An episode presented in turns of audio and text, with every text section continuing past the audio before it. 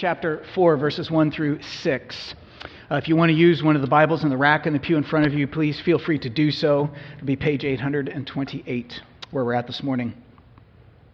Uh, one of the most enduring images that came out of the infamous terrorist attacks on September 11th, 2001, of many of the images was a positive image uh, for me personally, it was one of the most profound and moving images of the whole scene. It was uh, about probably a third, if I remember right, of the members of Congress standing on the steps of the Capitol, shoulder to shoulder, singing God Bless America. Do you remember that? I was, I still get chills when I think about it.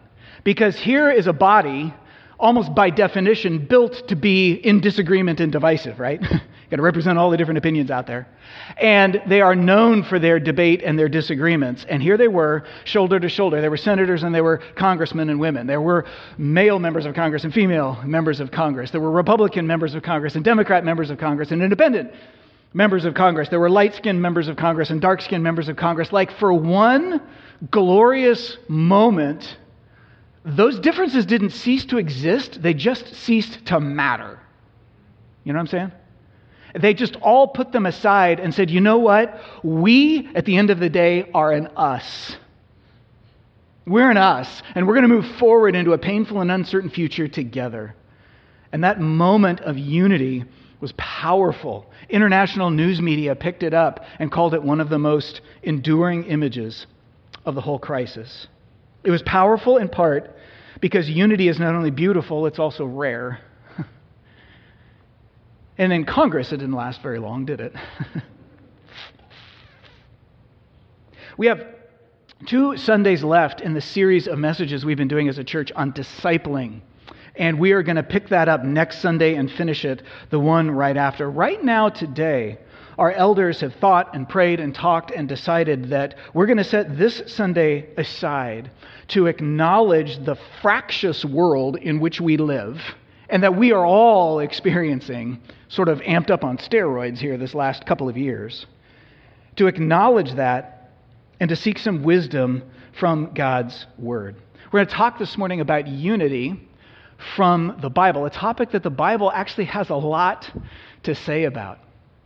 I was telling some people this morning, it's kind of a funny topic in churches in that, like, nobody really has a problem with it in concept. Everybody tends to be comfortable with the topic of unity, but if we're honest, uh, we don't talk a whole lot about it. And when we do, sometimes it's wielded like a club to sort of make people do certain things. It can be kind of weird. So, for a topic nobody has a problem with, we don't often get excited talking about it in churches. The Bible has an awful lot to say about it. And so it behooves us to pay attention. Now, there's full transparency here. At, earlier this week, when we had all decided as a group of elders we were going to do this, I was supportive of that. But to be honest, a part of me did not want to talk about this topic today. Um, I want to talk about making disciples, which is what we're about, right? This felt like a, a detour. Uh, it felt like a temporary suspending of what we should do. And honestly, like, like literally dozens of pastors I know all around the Portland area, all up and down the I 5 corridor that I'm in regular contact with, I too have been feeling at times discouraged and frustrated and exhausted. Just dealing with the widely varying views on the divisive issues of our day. I saw those issues as a distraction from our real calling, right? A tool of Satan to keep Christians spending their personal, mental, and emotional energy on anything but helping other people find and follow Jesus, which is what we're all about. And I was partly right in that assessment. I was partly right. I think the part of that perspective that was right is that there is, brothers and sisters, a spiritual battle raging all around us. There always is. There is right now. And getting churches to divide over things that may be important but just aren't ultimate is a fantastic way to undermine Jesus' command to make disciples of all peoples. But I was partly right. As I immersed myself in today's text this past several days, just desperate going to God's word for some wisdom that would help shape and give life to a topic that I was kind of exhausted over. I found God's word up to the task. Immersing myself in this text that we're going to look at here for a moment, Mike read it for us earlier, completely refreshed my soul and shifted my perspective on this entire conversation. The perspective shift, God showed me that, that while I was partly right, I was also partly wrong. The issue of unity is not just a distraction from the mission that He's given us to make disciples. Actually, this issue of unity in churches is essential, carefully chosen word. It's not just important, it's essential to the task of making disciples. That's what the Bible says. That's not what I was thinking four or five days ago. I've come to realize that any church that takes Jesus' command to make disciples seriously will take its own unity seriously. So we're going to see from the Bible this morning. So I want to encourage you, if you haven't already, to open your Bibles to Ephesians chapter 4, verses 1 through 6. Ephesians chapter 4, verses 1 through 6. I want to show us three things I saw from this text this week that shifted my perspective on how important an issue this is if we want to be a church that is going to help people find and follow Jesus. We're going to see that, that church unity, first of all, preserves Jesus' work that he's already accomplished. Secondly, church unity requires Jesus' character, which none of us have left to ourselves. And lastly, we're going to see that church unity accomplishes Jesus' mission to make disciples. Let's look at this together. First of all, verse 1. We're going to walk through this together, and then I want to spend the last several minutes trying to apply some of what we see to the current issues of our day. First of all, church unity preserves Jesus' work. We see that right away in chapter 4, verse 1, the very first verse. I, therefore, the Apostle Paul writing to the church in the ancient city of Ephesus, I'm a prisoner of the Lord. I urge you to walk in a manner worthy of the calling to which you have been called now, that word therefore, right at the beginning, connects our passage with everything that came before it. We're jumping right into the middle of the book of Ephesians. He's laid some things out for three chapters before this, and he says, Therefore, in light of everything I've said, do this. Live in a manner that is consistent with the calling that I've described. So, what is the calling that he's talking about? When he says walk, when the Bible tells us to, as Christians, walk or live in a manner that's worthy of your calling, what does that mean? What is the calling? Well, to get that answer, we can go back earlier in the book of Ephesians. Uh, chapter 2, for example, the first half talks so in such powerful terms about how Jesus, through his death and resurrection, unites sinners who are broken, who are cut off from God, reunites us with God. Ephesians chapter 2, verse 4 says, You were dead in your trespasses and sins, but God because who is rich in mercy because of the great love with which he loved us even while we were dead in our trespasses he made us alive together with Christ. And then he raised us up with him and seated us with him in the heavenly places in Christ so that for all eternity in the coming ages God would get the glory as a Christian, Jesus died to unite you with God. You are unified with God as your Father only because of Jesus. And, brothers and sisters, friends, if you do not have a relationship with Jesus Christ this morning, the Bible's clear message is there is one and only one way to avoid eternal condemnation for your sin and experience God not as a judge, but a loving Father. That's what He wants. He's made the way for that to happen. And that way is through the death and resurrection of His Son, Jesus we would love to talk with you about beginning a relationship with Christ and experiencing union with God because that's what Jesus died and rose from the dead to accomplish. But there's more. There's more. Chapter 2 goes on, verses 11 through 22, to say not only did God uni- or Jesus unite us individually with God because of his work, but because of that, he's united us together into a family. Speaking primarily of the difference back in the first century between Jewish people and Gentile people, which was part ethnic, part religious, deep lines across which people fracture and divide all the time. The Bible says that Jesus' death and resurrection like welds those two pieces together to become one new piece. And it closes beautifully saying that because of the work of Jesus, he has now, past tense, built us into, and is continuing now, present tense, building us into the image there is a temple, a holy temple for God. That's what a church is. Like each individual member of the church are bricks interlocked together. We connect together. We are one together to continue to support and further Jesus' work of making disciples. So, in short, the calling Jesus died and rose again to unite us to his Father and to unite us to one another. So, live your life, this is what the Bible says, Christian, in a manner that supports and upholds and preserves that unifying work that Jesus has already done. Live in a manner that preserves Jesus' unifying work, which is interesting because that means that, that this is not a call to create unity where it does not exist. I got news for you. You're not good enough to be up to that task. Neither am I.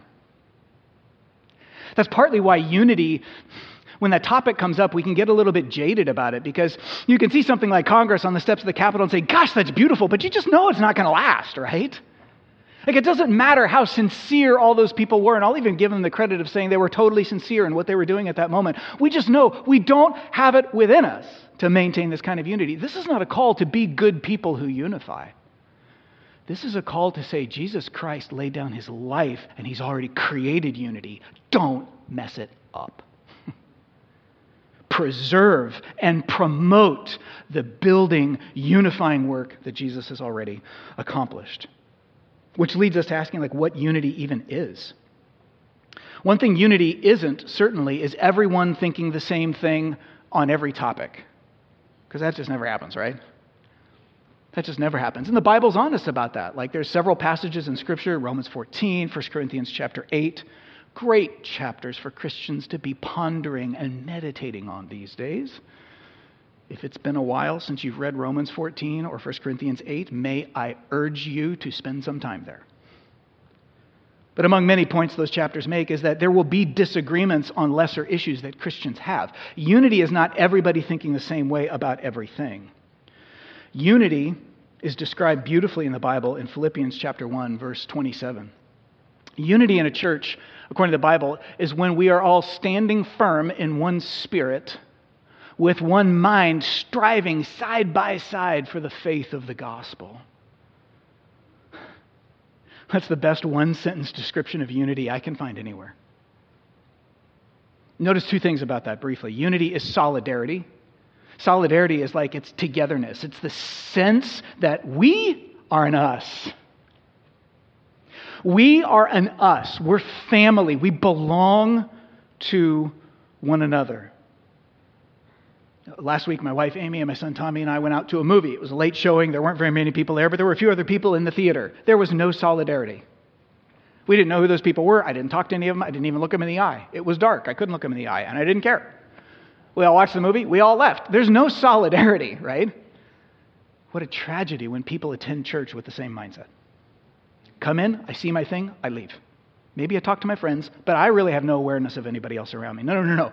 We are an us. That's solidarity. And then, secondly, it's not just that we're a family or we're, we're an us, it's that this is a team with a common purpose. We are going somewhere, and it takes all of us to get there.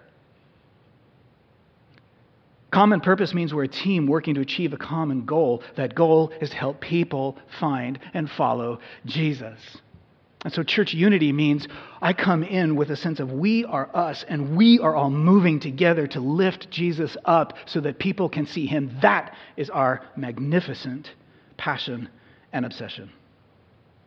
Unity is a beautiful thing created by Jesus at great cost to himself and it is maintained by his followers at great cost to themselves. That leads us to our second point. Unity not only preserves Jesus' work, but unity in a church requires Jesus' character. It requires a change of heart within. Verses 2 and 3 of our text this morning with all humility and gentleness, with patience, bearing with one another in love. Be eager to maintain the unity of the Spirit in the bond of peace. Jesus Christ himself is our model here. Elsewhere in the Bible, it says, this is Romans chapter 15, verses 2 to 3. Let each of us, again, addressed to a church, congregation like us, let each of us please his neighbor for his good to build him up. For Christ did not please himself, but just as it is written, the reproaches of those who reproached you fell on me. You know what the Bible is saying there? Jesus didn't seek to please himself. That is, his main decision making in, in, terms of how I'm going to conduct myself is not what makes the most sense to me and what benefits me. He laid down his life and took on great pain so that he could take on our punishment to pay the penalty for our sins, for God's glory, and for our good. He was putting others, his father first, his follower second, before himself. In other words, it's wonderful to say that Jesus' work built us into a unified community, but that work was costly. That work required Jesus to pay dearly, and he did willingly. As he sweats like drops of blood in the Garden of Gethsemane the night, literally hours before his crucifixion, and says, God, if there's any other way, please let me not do this. Nevertheless, not my will, but yours be done. I will accept it. I will pay the cost. When I was younger, as a teenager, there was a popular t shirt running around Christian circles that had this wonderful little slogan on it. It was very simple. It just said, I am third. Three simple words I am third, right? The idea was that I live for God first, and then I live for other people. And if I have anything left over, I get to myself and what I need totally contrary to everything I experience as a human being, but that's the calling of God. And so the shirt said, I'm third. That's the mindset I want to adopt. I was talking with my wife Amy about this. She reminded me that there was another acronym that was popular around the same time the acronym of JOY, J O Y. Jesus, others, you. In that order. Live for Him, then consider others. If I have anything left over, I'll try to take care of myself. That's a serving, others oriented heart that's motivated by the glory of God that I don't possess naturally, and neither do you. Bible says we need a heart transplant. We need the character of Jesus himself to pull this off. And, and our passage today puts feet to this idea of I am third by showing us kind of like what it means to carry that out a little bit in the life of a church. It talks about humility, you know. Um, no matter how firm I am in my conviction, I realize that I might be wrong. Even if I don't think I am at this point on this issue, I might be wrong, and I treat others not as idiots. How could anybody possibly? Why can't you just see? Right, my words just dripping with disdain toward people who disagree. No, no, no, that's not humility. Humility is like, ah, this is where I'm at, and this is why. Could be wrong, but I'm not going to look down on others. That also leads to then gentleness. Gentleness. If you realize the deeper the disagreement, the sharper the argument.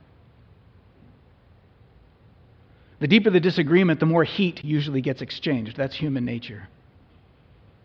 But this idea of humility leads us to be kind, to be welcoming, to be soft in your demeanor toward other members of your church with whom you disagree on whatever that issue may be.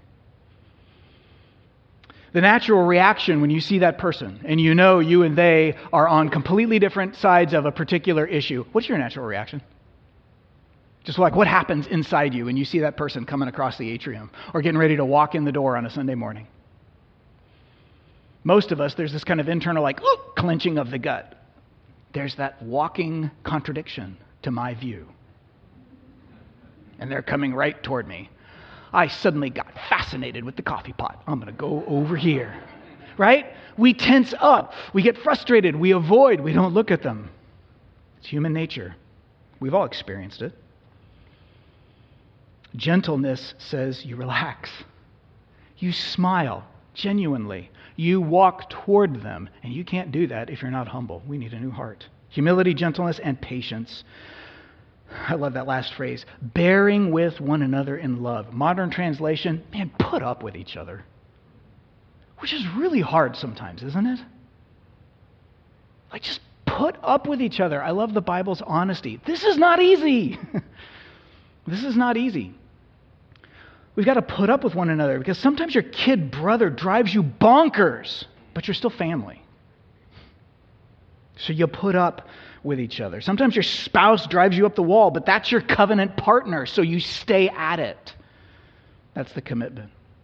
The bottom line, guys, in every church you can ever possibly attend, you will find that you're members of that church along with some other people whom you would never choose to hang out with if there weren't God, right? And yet, you're family now, just like the Jews and Gentiles of Ephesians chapter 2. You're now one. But Christ made you family. So you put up with one another with humility and gentleness. That's the cost we have to pay. It demands we lay down, it demands we put other people ahead of ourselves. But you know what? It's also worth the cost. It's worth the cost because not only does church unity preserve Jesus' work, and not only does it require Jesus' character, it also accomplishes Jesus' mission. I think this is where the light went on for me this past week. A church's unity, the Bible teaches us, helps people find and follow Jesus. I didn't go ahead, did I? There we go. That's where I'm at. Ephesians chapter 4, verses 4 to 6.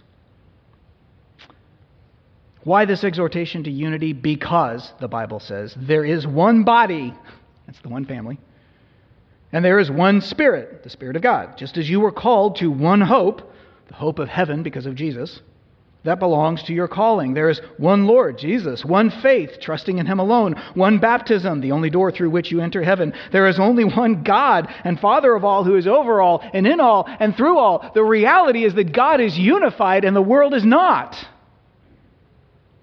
So when God's people are unified when nobody else in the world is, it points to God's character. That's not what I was thinking earlier this week but it's true. It's true. A church's unity helps people find and follow Jesus. Jesus himself said this helps people find him as their Savior and their Lord. In John chapter 17, the night before he died, Jesus prayed. And Jesus himself, God in human flesh, prayed for you, for me. You know what he prayed for? John chapter 17, verse 20. Jesus, praying to his Father, says, I do not ask for these only, his 12 disciples, but also for all those who will believe in me through their word. I'm praying for everybody who will follow me throughout history. And here's what he prayed that they might all be one. Just as you, Father, are in me and I am in you, that they might be in us. Now listen to this so that the world might believe you sent me. You see, Jesus connects this idea of unity, oneness with Him, experienced by His followers. He connects that directly with the idea that the world will see that He is the real deal. That when He showed up and said, I'm the Messiah, I'm God in human flesh, I was sent from heaven to die for your sins and rise again, that people would believe Him because they see a miracle, and the miracle is people who would otherwise be divided or unified. He connects our unity with our God given mission. A church's unity points to Jesus because God is unified and the world is not. Unity helps people find and follow Jesus, but you know, unity also helps us continue to grow deeper in our maturity as followers of Jesus. Back in our passage this morning in Ephesians chapter 4, if you drop down a little bit further to verse 13, it says, that when a church is unified and all the different parts are doing what they're supposed to do, it says that's when we all attain to the unity of the faith and the knowledge of the Son of God, to mature manhood, to the measure of the stature of the fullness of Christ. How do Christians grow in their spiritual maturity, which is what discipling is all about? When the church is unified, working together to serve one another around God's word. The unity of a church helps people find Jesus, it helps people follow Jesus. Unity is a pretty important deal, isn't it? Not that we all think the same way about everything, but that we lay down our lives for one another, that we put up with one another, and that together we recognize we are in us here to help people find and follow Jesus. How can I serve that purpose in my church? That's the mindset the Bible's talking about. Without it, we will be hamstrung and ineffective in our calling to make disciples. A church that takes Jesus' call to make disciples seriously will take its own unity seriously. So, how does that work now, today, in this fragmented, fractured, and divided world? We want to think through some applications of that. And, and let me say, before I even dive into that, real quick, that the elders have been thinking about that a ton, really, for the last year and a half, and definitely for the last month to month and a half. And I know you guys don't see that, so I've just got to tell you that the amount of, of time and, and energy and heart that our team of elders has put into discussing and debating and seeking scripture on this issue and praying to say, God, help us lead your church well. I couldn't count, I couldn't quantify the emotional energy or the lost sleep, the number of meetings we've all had discussing and debating, the emails we've sent around, the conversations we've been having with you, our members, to try to assess and understand God, how do we be unified now? Is absolutely overwhelming. If I were on my own to figure this out, I would implode. I would probably quit because I couldn't handle it, and I haven't been alone in it. So, Mark and Dave and Chad and Brent and Jim, I can't say enough for how much I appreciate you guys shouldering the burdens of leading a church with me in this moment. And we have looked across our table numerous times and said to one another, Where would we be without six other people? The beautiful life partners God has given us to do life with. Our wives have listened to us, have sent us off to extra meetings, have prayed with us, have given us the benefit of their input and their counsel, and helped us make better decisions. So, Sharon and Deneen and Margaret and Karen and Kathy and my bride Amy, we'd be lost without you. And, church, I just want to say all that so that you know you are served well by your elders and their wives. And my appreciation is hard to quantify. So, within that, we have discussed and debated how we handle different regulations. We have watched as this has become the symbol of divisiveness in the pews of America's churches. And we've grieved. We've grieved. I realize that by pulling this out, like for some people, the temperature just immediately shot way up. That's what I'm talking about. That's what I'm talking about. But it's not simple. It's not as easy as some of us would long it to be. How does a church maintain unity? When all around our state, in particular, churches are dividing and even splitting in some cases and imploding over these kinds of issues. There's also some confusion about what exactly the state has required, which does not help unity at all. And because we've noticed a, an uptick in the number of conversations around this issue in our own congregation, and, and many of the questions we're hearing and statements that we're hearing could benefit from some more information, we've decided this is a good Sunday to go to Scripture and think about what unity is and how we want to lead our congregation to apply these Scripture principles in this time. And so let me say a couple of things about this. I'm sure that every uh, question I answer or point I clarify is probably going to generate 12 other questions, and that's fine. We're not trying to solve all the questions because one of the things you'll hear me say is we can't. There is some ambiguity and some gray area here.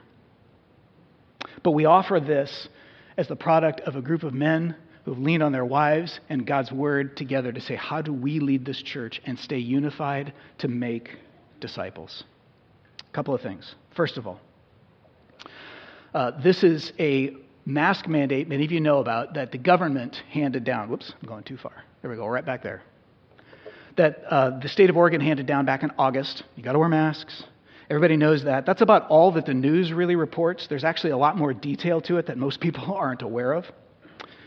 Um, And so a lot of times the question was, well, well are we going to do that or not? Which kind of struck us as weird because we're like, we're elders. We don't set speed limits out on the streets. Like, that's not what we do. That's what the government does. Uh, we don't weigh in on public health crises. Like, that's not our world. That's what the government does. And so we had to realize okay, so what's going to happen here? So, a lot of discussion and a lot of debate. We're a Bible based church. So, the very first thing we did is we went to Scripture and said, How does Scripture lead us to think about this issue? And passages like 1 Peter 2, verses 3 to 13 to 15, weighed heavily in our thinking. I shared this in a video update last August.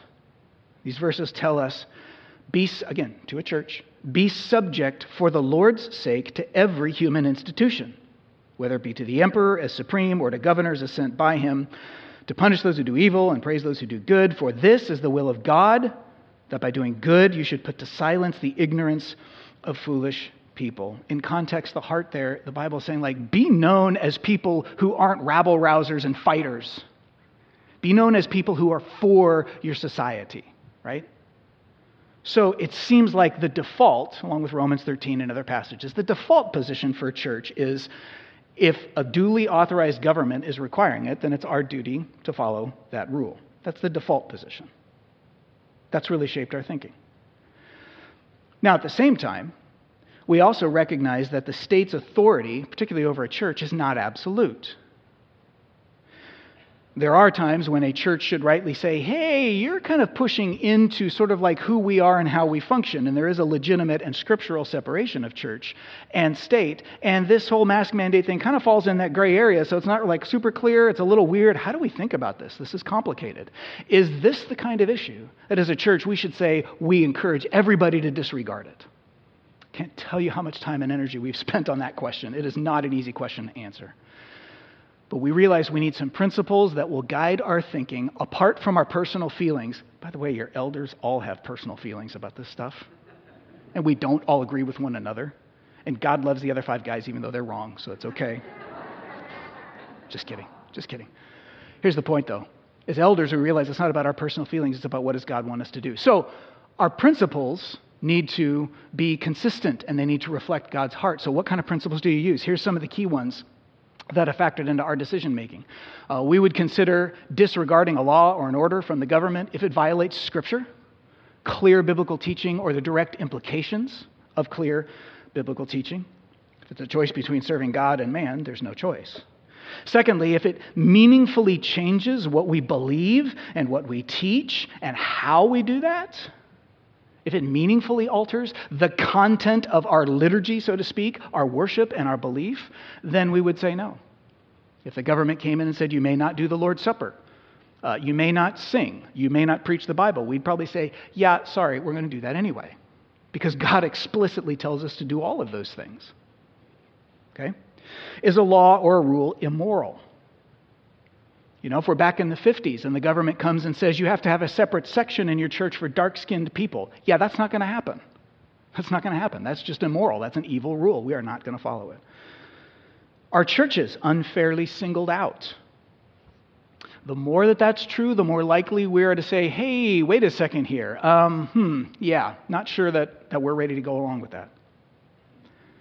And one more would compliance with this be unrealistic? Would it be just unreasonably burdensome? Like, there's, there's no realistic way we can do what you're telling us we have to do. It's just not realistic. Okay? There's probably others, but these are the kinds of things that really helped us think through okay, regardless of our personal feelings, do we want to encourage our church to disregard this order, or are we going to shrug and say, that's their call? I guess that's the rule. For all these reasons, we've chosen to say, that is their call. I guess that's the rule.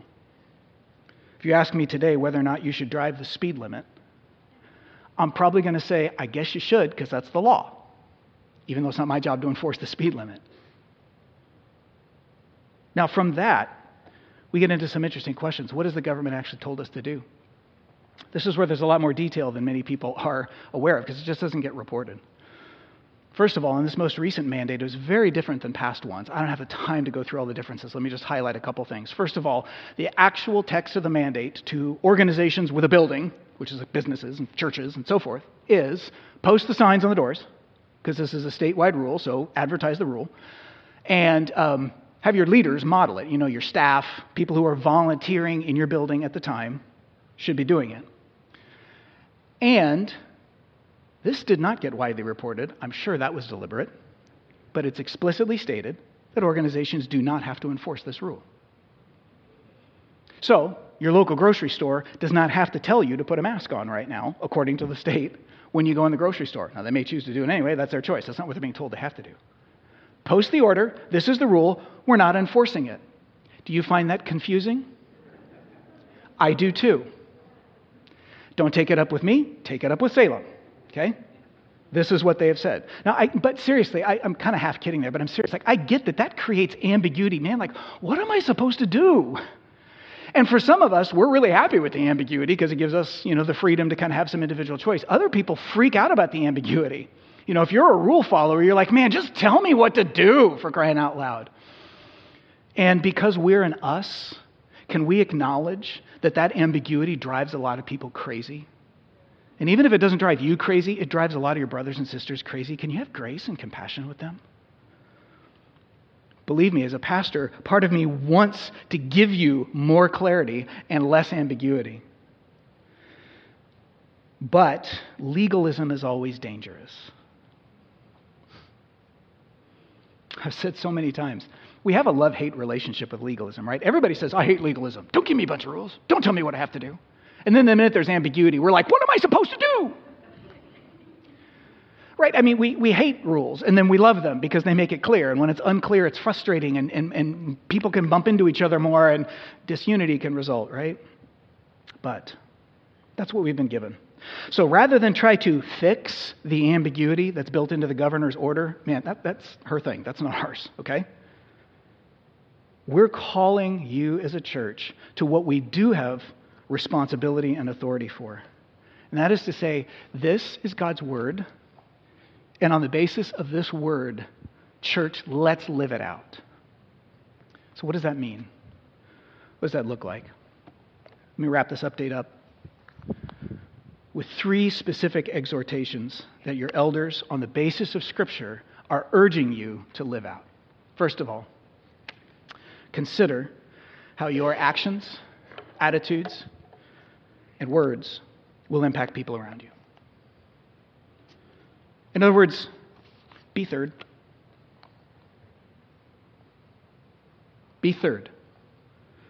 Whatever your opinion about masking and public policy and how many experts there are on epidemiology now, they're like, we've all become experts, right? Okay, just fine. Be third. 1 Corinthians chapter 10 verse 24 says it so clearly. Let no one seek his own good but the good of his neighbor. How do my actions and my choices impact those around me? That should be more important to me than the reasons I personally am taking those actions and attitudes. Talk to people. Ask them how your actions and attitudes impact them. Take it into account. Listen. If you're following Christ, you're going to say, I'm third. Secondly, extend grace. Believe the best. Don't judge. Romans 14, 4. Who are you to pass judgment on the servant of another? And in context, that's God. Two members of a church, they don't report to each other, they report to God, ultimately, right? So when somebody else is doing what I think they should do, or not doing what I think they shouldn't do, I don't think I said that right, but you got me, right? Okay? What's happening in my heart? It's not what is my opinion. At the moment, we don't really care about that. What's happening in my heart toward that person? Is there an unhealthy condemnation, a frustration, an anger, a determination to not be told by anybody? You know, don't judge. You don't know what's going on in somebody's heart. It's best to believe the best and to recognize we're not all going to get along, and sometimes your little brother drives you crazy. And every now and then you can take him out behind the woodshed and smack him around. But the bottom line is he's your brother. I'm, I'm sorry, I'm kidding. But the bottom line is he's your brother. That matters more. Lastly, back to our passage today. Spend yourself on the unity of the church, not on lesser garbage that just doesn't matter that much. Hear me say it. I'm not saying things don't matter. I'm talking about ultimate. There's only so much of you to go around. How much are you going to spend on things that are less than what Jesus spent himself on? Sometimes I wonder if Christians in Oregon had half the passion about people going to hell as we do about whether or not the governor did the right thing on both sides of that issue, I think the state would be changed. So, brothers and sisters, be eager to maintain the unity of the Spirit and the bond of peace because you know that making disciples is the most important thing, and I'm third. I'm third. Why? Because it's all about helping people find and follow Jesus. And because a church that takes Jesus' command to make disciples seriously will take its own unity seriously. Friends, when you see those signs on the doors, that is not Harvest telling you to put a mask on. That's Harvest telling you that your duly elected government has said put a mask on. And we have decided that that's not worth us fighting, in our view. So that's our position. We're going to do it. We're also not going to enforce it. And if that creates tension for you, I'm really sorry. But as many things in life as are unclear, God's word for us is clear. I want to end with something else that God gave me that really ministered to my heart. It's actually through a former member of Harvest. There's a spiritual battle going on right now. We've already said that. Satan is seeking and succeeding in sowing disunity among churches in order to obscure Jesus. And it's working. It's working. This past week, I received a card, as I said, from somebody who attended here many years ago. And I knew them, but shortly after I came, they'd moved away or something. I can't remember why now, but they were here recently for a memorial service. And she put this card in the mail to me, having no idea how God would use it to minister to me at the time. I just want to read a part of it. She said, I was so encouraged, not only from the service, but for how God has sustained the ministry of harvest as a church. We've been involved in two other churches since leaving Harvest, which was over 10 years ago for this couple. Both churches have gone through two very different but equally devastating transitions, the most recent of which has completely imploded. And you can hear the pain and the anguish while many churches, she says, are redefining themselves in the midst of culture and pandemic upheaval, some have lost their way and are letting experience dictate their theology rather than the Bible. But may God continue to bless the ministry of harvest and her people through you and Amy. Thank you for sticking to what is good, right, and true to Scripture.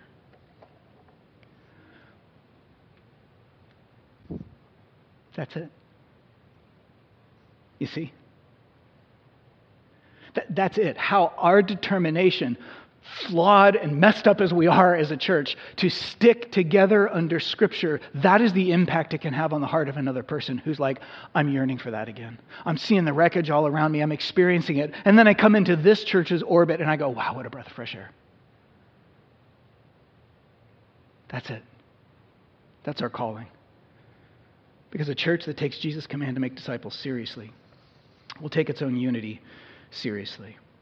I want to ask my fellow elders come join me on the platform, and we're going to have our elders lead our congregational prayer this morning. And then we're going to sing together as we close. If you've got more questions about what all this means or how it relates to you, man, we're here anytime. We would love to talk. There's lots of confusion, there's lots of gray areas. We'd be glad to talk and to pray. But I want to ask these guys to just pray for us. Who's starting for me? Mark, was it you? And these guys are just going to lead us in prayer. So would you join me as we pray, and then we're going to sing. Let's go ahead and bind our thoughts and bind our hearts together as we pray. Heavenly Father, Lord God, uh, we come to you right now. We come to you with humility, humbly, uh, praising you and adoring you for the greatness that you are. Uh, Lord, reading in, jo- in Job, where you're asking, were you there when I formed all of this, when I made all of this, when I put the earth on a foundation, uh, Lord God, we recognize the greatness that you are. And, uh, and Lord, we recognize also the greatness that you are as a unified triune God, uh, the Holy Father, uh, Jesus Christ, and the Holy Spirit, in the way that that, that all works together. And you give us the ability through that for love. And uh, Lord, with all of our weakness, we sing to you our praise together. We love you, Lord. Father, we confess our need for you. We confess that we cannot do the love that you have called us to without your Spirit, without your work in our hearts, without that transformed mind, that renewed mind, that renewed heart. God, we confess that all too often we have a disposition of anger, frustration, of brashness, Lord, of anxiety. Um, God, we pray that you change that, that you reveal that to us. Um, we confess that we do not always give the benefit of the doubt, that we look to ourselves first before others and before you. And pray that you would change that in us.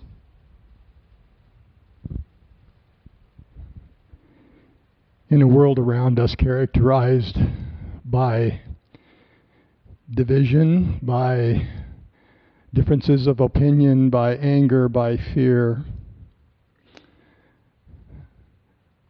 Would you come among us, Father, by your Spirit? Would you give us tender hearts toward one another, eager to look to the best for our brothers and sisters before our own interests. Would you give us hearts that are unified, even as you are one God in three persons, and that this will glorify you?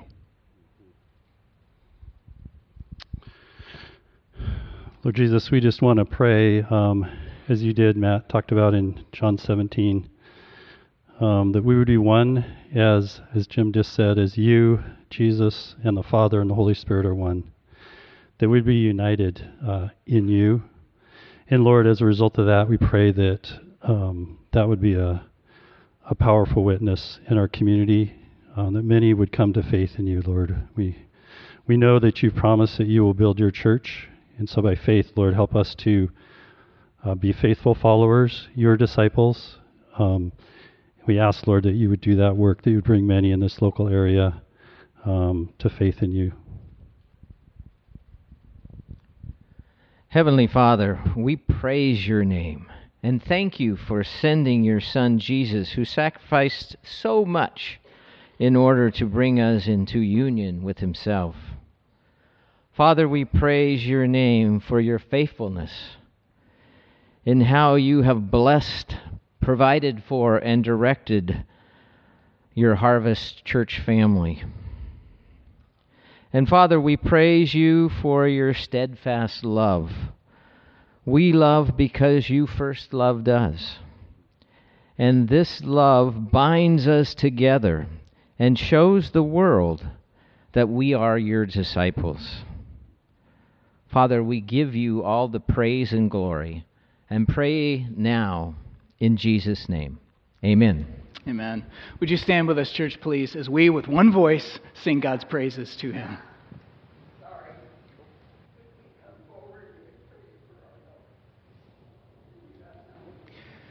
Uh, let's go ahead and do that right after the service, Rhonda. If you would like to come down and pray with us, we would love it. Thank you for your heart in that. Let's sing right now.